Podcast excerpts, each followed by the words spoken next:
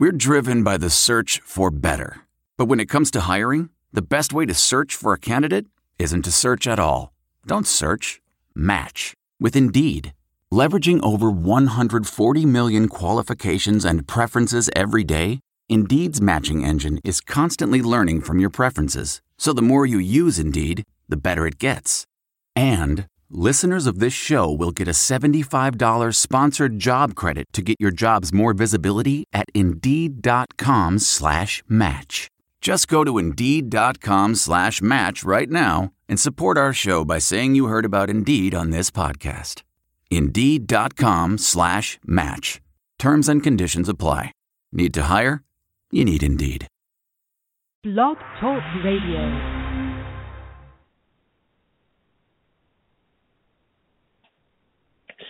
Good afternoon and welcome to Inside the Huddle. It's our post-game show for Indiana's victory over Western Kentucky. Uh, the Hoosiers pulled out a close one again, 38-35, come from behind victory. Uh, another shutout in the third quarter, and it, it has been uh, a really exciting season, uh, going back and forth. And uh, we'll see what we're doing, and, and uh, we'll talk about the win. We'll have uh, Nick Holmes and uh, TJ Inman in. Uh, TJ, how are you today?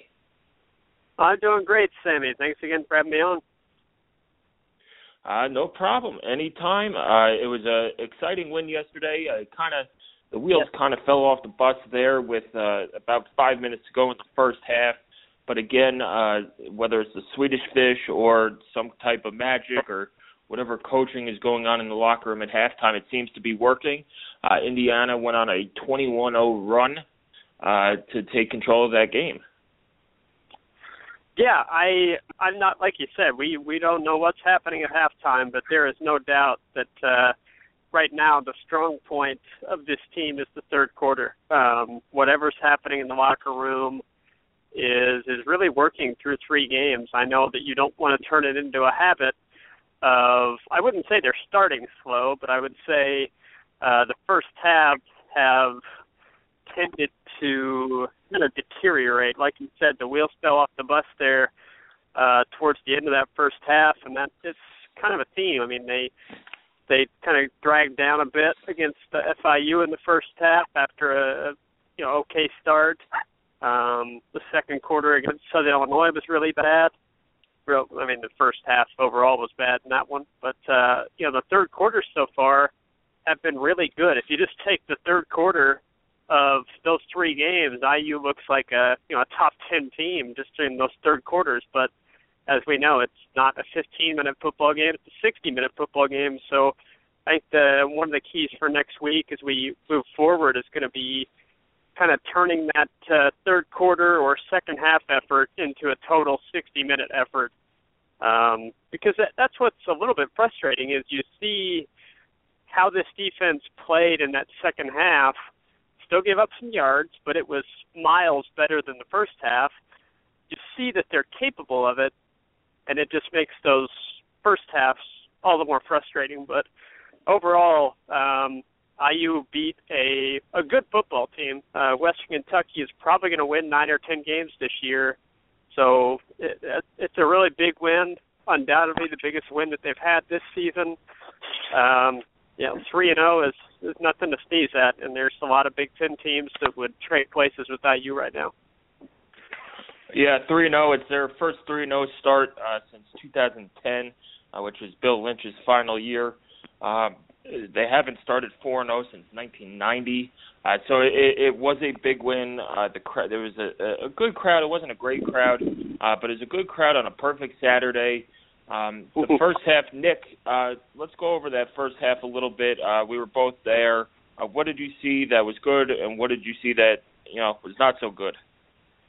You know, I think people were quick to criticize the defense even before they had really had that uh, that short struggle right before halftime. You know, they were it was only 14 at seven to seven at one point, and uh, people were ready, you know, to jump back on the the defense stinks bus. But uh, you know, um, it, it wasn't a great it wasn't a great first half, but if it weren't for those two late drives of 75 yards, three plays and two plays, um, it wasn't it wasn't a terrible half. Um, you know, there's there was a little frustration uh, relating to maybe the the IU's offensive drive sputtering um, once they got within field goal range. Mm-hmm. Uh, that was that was that was an issue. Um, but you know, it, like you guys just mentioned, that it's that third quarter. Um, both you and I, Sammy, we were joking with about 20 seconds in the uh, quarter. I said, "Please, can we just make it out of this quarter without without uh, without WKU scoring?" And about that time, Jerry got his big mitts up on the uh, field goal and kept that streak going. Yeah, that was you know, like I said, it was that third quarter uh, mojo they had going that they looked like it, it was a pretty. I, I think it was a short field goal attempt. It was probably around 40 yards, and Mangieri blocked it, and he blocked it pretty solidly because you could hear it through the windows uh, up in the press box. Uh, but yeah, that first quarter, the offense kind of, you know, other than Mitchell Paige's 91-yard uh, punt return, which was it's great to see that they had punt, uh, you know, some big big explosion plays uh, on special teams. I it, it's curious to see maybe they move Mitchell Paige also onto the kickoff return team game uh, to kind of get that going. Uh, but other than that, you know, they had the the broken play to Ricky Jones that went for a touchdown, but that off the Indiana offense really struggled in the first half. Uh, Sudfeld killed a scoring drive when he ran with the ball and it and it took a funky bounce off his hip and he fumbled it uh, away. Uh, they he skipped the pass in. I know Sudfeld's numbers were pretty good. You know, 20. I think he was uh, 20 for 27 for 355 yeah. yards and three touchdowns, which is they're outstanding numbers. But there are plays, you know, inside the play that he missed. There was a, a fourth and five to Simmie Cobbs who was open and he bounces the throw. Whether Simmie ran the the, the route a little too long is anybody's guess, but um, he bounced that throw in there. It's a throw that they have to make um, there was another fourth down play where he threw it over the head. I forgot who the receiver was, but he threw it out of bounds over the head of the receiver. I think it was one of the running Howard. backs, but it, it was Howard. Yeah, um, and it could have yeah. been a, a pass interference call, but he threw it so far over that they ruled it uncatchable. And then there was another play. It, might have been the play before where it was to Corsaro uh, fade in the end zone, and uh, you know, he just overthrew that and, and missed a wide open guy across the middle. So, you know, Sudfeld, he, he was very solid, and I don't want to, you know, people have said I've been picking on him, but I, you know, his expectations are so high that he's got to be able to make those reads and check down. He did a better job of checking down the tight ends and and um, running backs yesterday, but uh, he can't just lock in on a guy and he has to make the throws. Even though you know I think he got crushed on one of those throws, uh, but he's got to make that that five yard throw to Cobbs. But he made throws when they needed it. Uh, that there was a third and nine on that final drive. Uh, to I think it was it was Michael it was one of the tight ends, um, Corsaro down there to get the first think, down. Uh, that was huge. You know, I I pointed out I'm getting ready to post a piece in a little bit and you know, for the second straight week, he's done a really good job of of uh, dispersing the ball between multiple receivers. He got nine guys involved in the passing game. All four tight ends caught a reception. Uh, I think for a total of it was like maybe six receptions for 92 yards. I'd have to go back and redo the math, but I think that you know says a lot about you know the depth of this group. Yeah, we may not have one superstar, although Ricky Jones is looking pretty good so far the first three weeks. But I I think that right there kind of shows his development, the fact that he is comfortable um, going through his progressions, finding different guys that maybe he hadn't targeted in years past.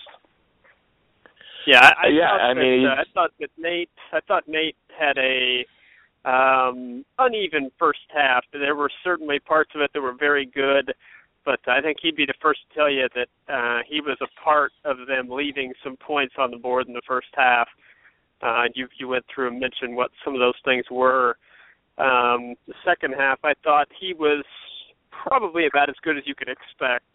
Um, he'll probably play a better half at some point this year, but that was considering what IU needed from him yesterday to get the win in the second half. I thought that uh, I thought that he was very efficient. Uh, I thought his decision making in the second half was really good. Uh, like you said, Nick, uh, the ball distribution very good. Uh, I love the way that they're using the tight ends. I hope that that continues and maybe even increases some because I think those guys are proving to be number one, very sure-handed. Number two, the offense is good at getting them into open spaces, and number three, they're doing a pretty good job of getting yards after the catch on mm-hmm. kind of uh, safe, say safe passes.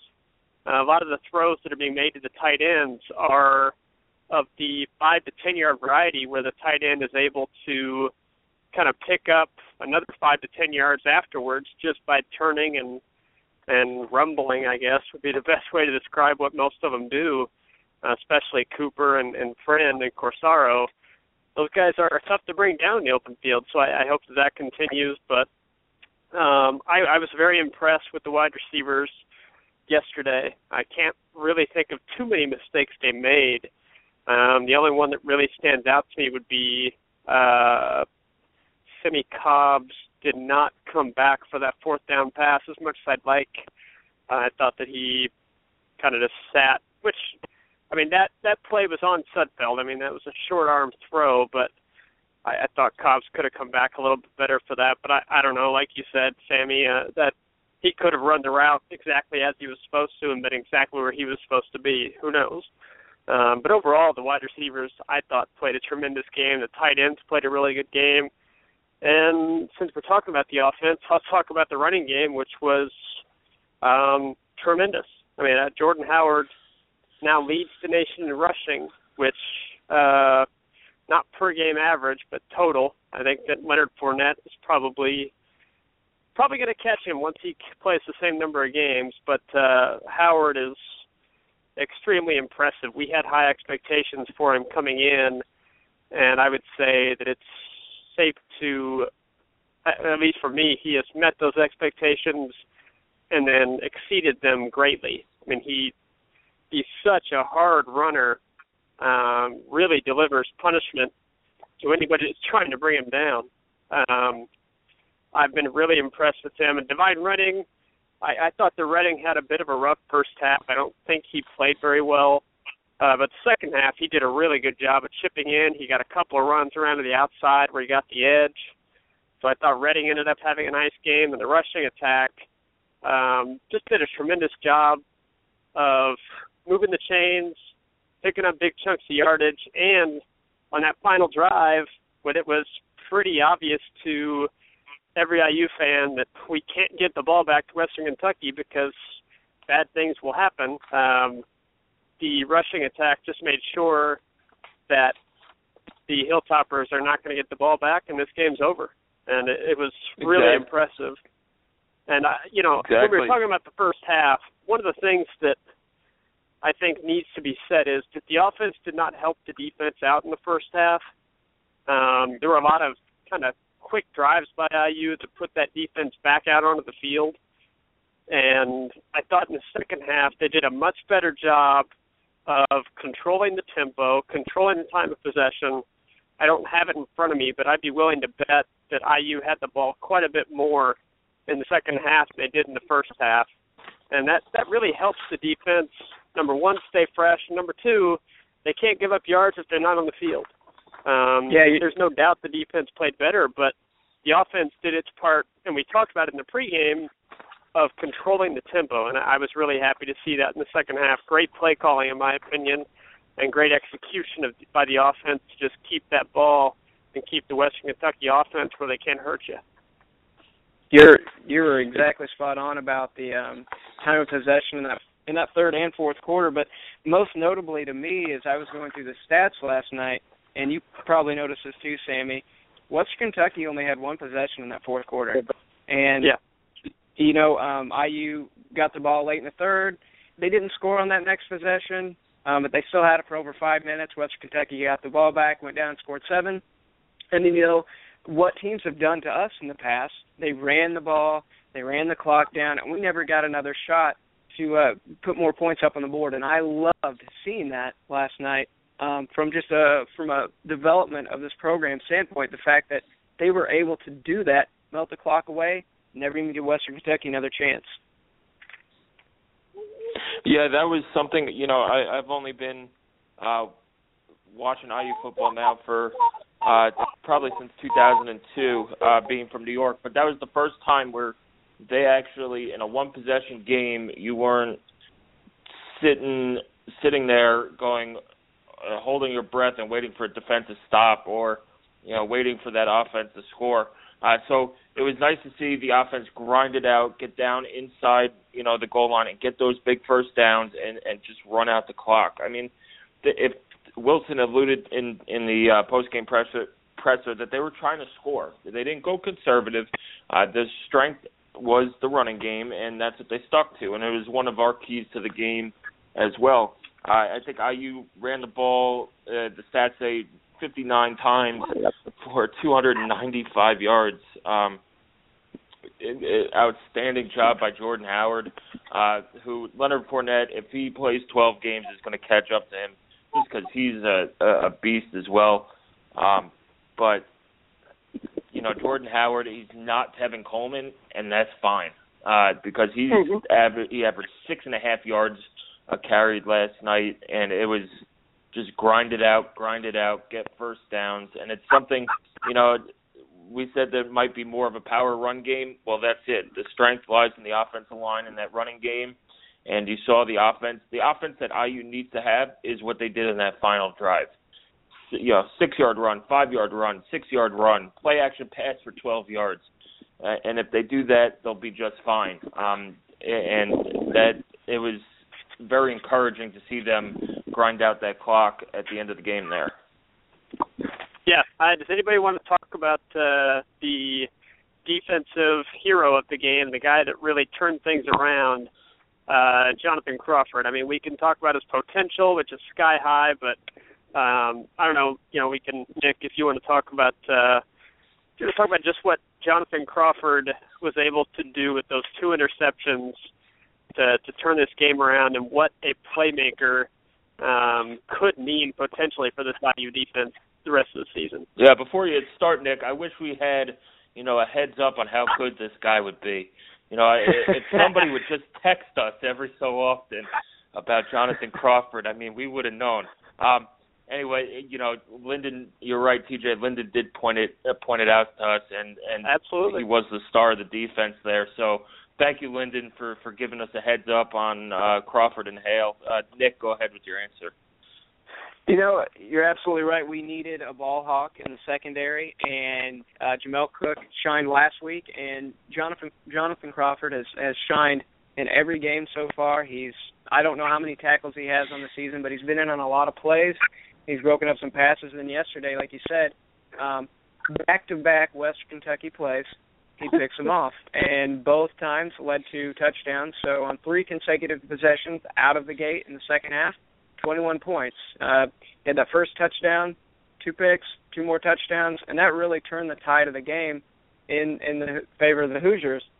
Um, he's only a freshman, so who knows what to expect over the next couple of years once he starts developing even more uh, physically and his football IQ continues to grow as he gets more comfortable in this uh, defensive scheme. But yeah, it's it's really exciting considering the amount of turmoil that we had in the secondary with guys graduating, guys transferring or leaving early, and guys getting kicked off the team for um, unmentionable illegal um, actions. It's just nice to have players step up and play at a level that even no matter how much Lyndon was telling us, I wasn't expecting quite this big of an impact this fast. No, no, I don't yeah, think anybody no. could have expected the the uh, the game changing ability that Jonathan Crawford has brought. I think that we were all impressed by the way that he physically looks. I mean, he looks like a big time D1 safety. Uh, and I think we're all impressed by his athleticism, but I, I'm impressed by his playmaking instincts. Um, and Lyndon mentioned that to us was the instincts that he has, and it's obvious. I mean, he knows he knows where to be. He's got a nose for the ball. And I think what separates him from what we've seen sometimes from IU secondaries in the past, uh, he gets in position and then he makes the play, um, whether it's a tackle or catching the ball. And that that second interception, I mean, that was that was just being in the right place and Doughty making a mistake, maybe rattled by his first pick or just forcing it because of IU's offense being as successful as it was at that time. Um, but that that was just a good read by Crawford, and then all he had to do was catch it. The first one that was a good read, really good athleticism, and then a really good catch. Um, so, and it, I mean, that took that occurred at what the 15 or something like that. That really took points straight off the board from Western Kentucky because I there's no doubt in my mind that they were going to score that drive if if IU didn't force that turnover. Um, yeah, I think they, that that was my uh, turning point of the game there, TJ. I believe that Yeah, they were yeah. they threw the ball from about the 26, and he picked it off at the three. Uh, they they looked like they're going to go in and, and re-increase that lead to 10 points. I think it was 31-28 at the time, or, or something along those lines. Um, yeah, thir- it was uh, it was 28-24. Um, Okay. something something like that. But they were going to go up and increase their lead or, or get it back, and it just really flipped the script. It made uh, Doughty look human uh, after being superhuman the whole day, and maybe it, it put a little belief into these DBs who got torched early. And uh, what Wilson said, and what we also said in our keys to the game was, you know, play the next play because this team is good. They're a very, very good offensive team and th- I, I maybe people still don't realize it uh, because look, they gave up 600 and something, but this offense was awesome. Um, and so it's play the next play, and they did that, and they came back and, and got uh, two big picks on two uh, plays in a row and got 14 points out of it. So um, they started three true freshmen uh, in the secondary. IU did, and you have a six-year quarterback. So you got to cut these guys a little bit of slack. Uh, but you know they rebounded nicely and, and had that uh, third quarter uh, magic going. You're, no, yeah, you're and I go ahead, Nick. I was going to say you're exactly right. Coach uh, Coach Wilson said after the game, you know, in this day and age of offenses, you're going to give up points, you're going to give up yards, and uh, it all comes down to can you make the big play when you need the big play. And this is the third week in a row that we've had um, a true freshman defensive back make a big play when it mattered most. Now you can say that the Southern Illinois tight end dropped the two point conversion. That's neither here nor there.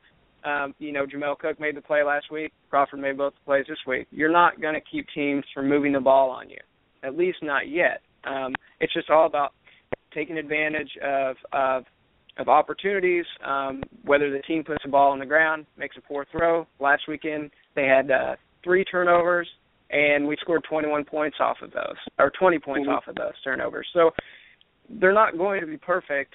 I think it's just all about creating opportunities for our offense to cash in. Yeah, and, yeah, I think look, that's if a good you told point. Good point.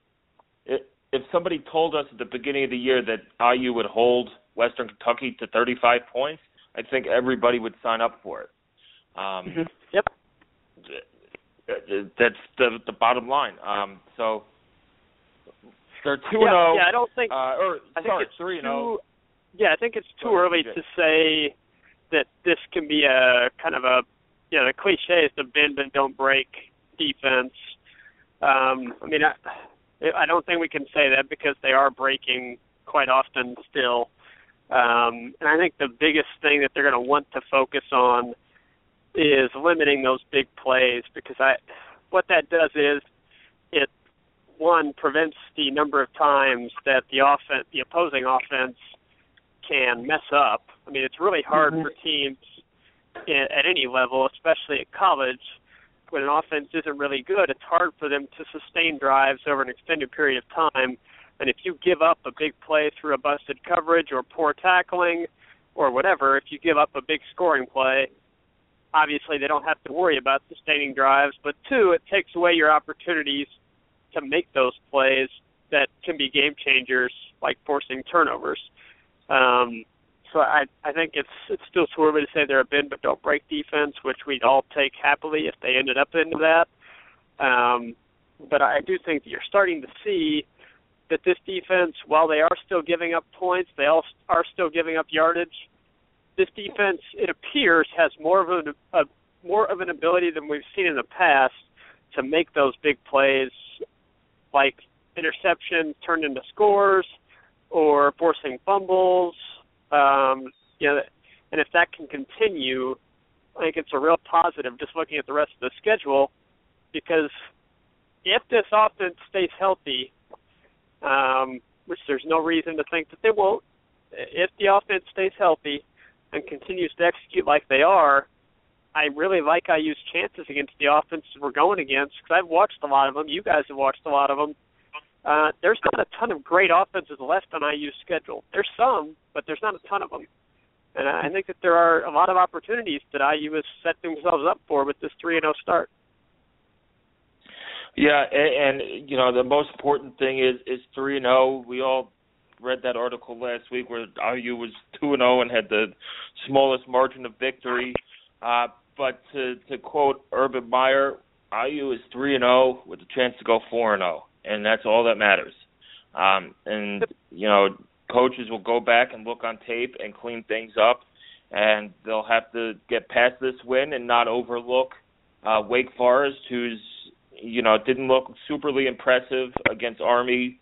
Um, and, and lost to a Syracuse team who lost their starting quarterback, uh, but you know, it's still a road team, uh, road game against a Power Five team, and a game that oh, yeah. IU needs to get. You have to start the season four and zero oh when you have the chance to, uh, and then you could start. You know, I don't want to get ahead of myself, but then you could start talking about Ohio State October third, and then you could start getting on the Dan Dakich bandwagon of getting game day to Bloomington, uh, and then you could start. You know, then the dreams start start happening. So uh, they'll have their work cut out for them against a good uh, Wake Forest defense.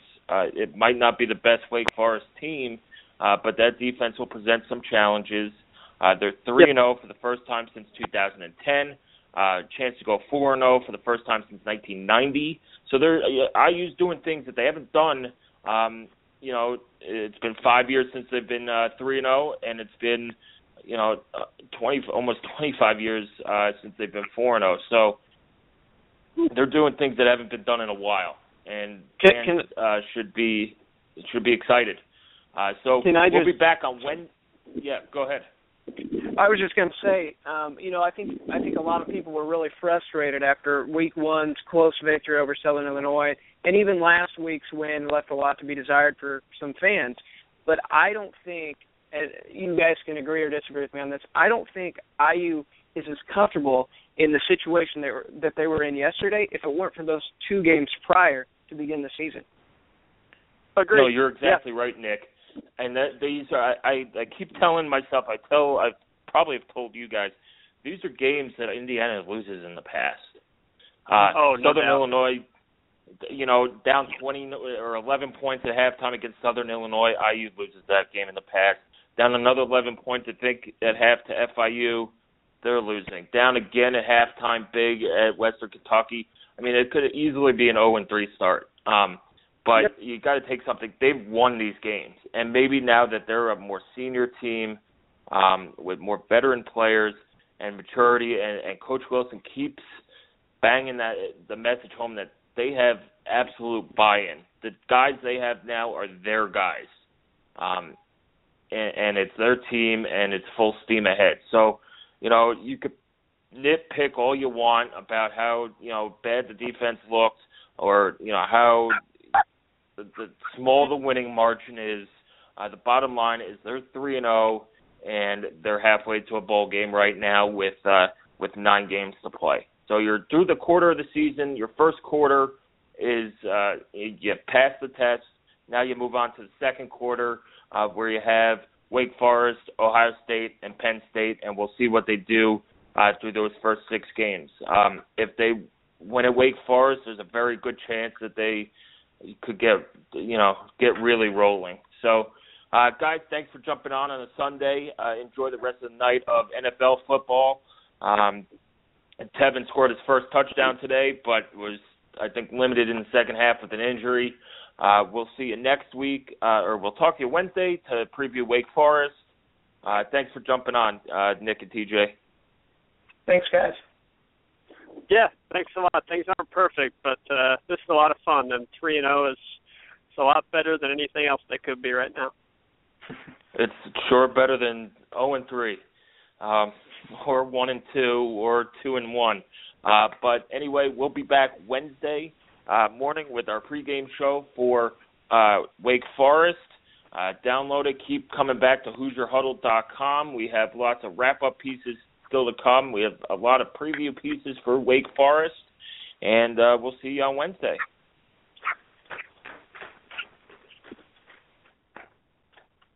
There are some things that are too good to keep a secret. Like how your Amex Platinum card helps you have the perfect trip. I'd like to check into the Centurion Lounge.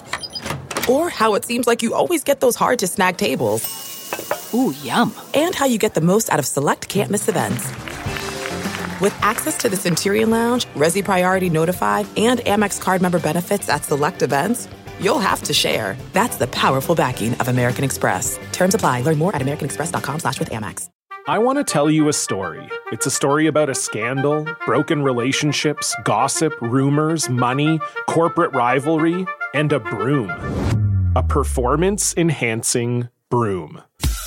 My name is John Cullen. I'm a comedian, podcaster, and for 20 years, I was a semi professional curler. And I want to tell you the story about how a single broom almost imploded the 500 year old sport of curling. We felt like we were bringing a knife to a gunfight. It's the story of a superstar and his fall from grace. Well, I was being dragged through the mud. It's the story of two brother entrepreneurs with a dream. I said, that's great news. It's a story of intrigue. I still don't understand why we want to keep his name secret. The full story has never been told, so I'm going to tell it. Broomgate How a Broom Almost Killed Curling.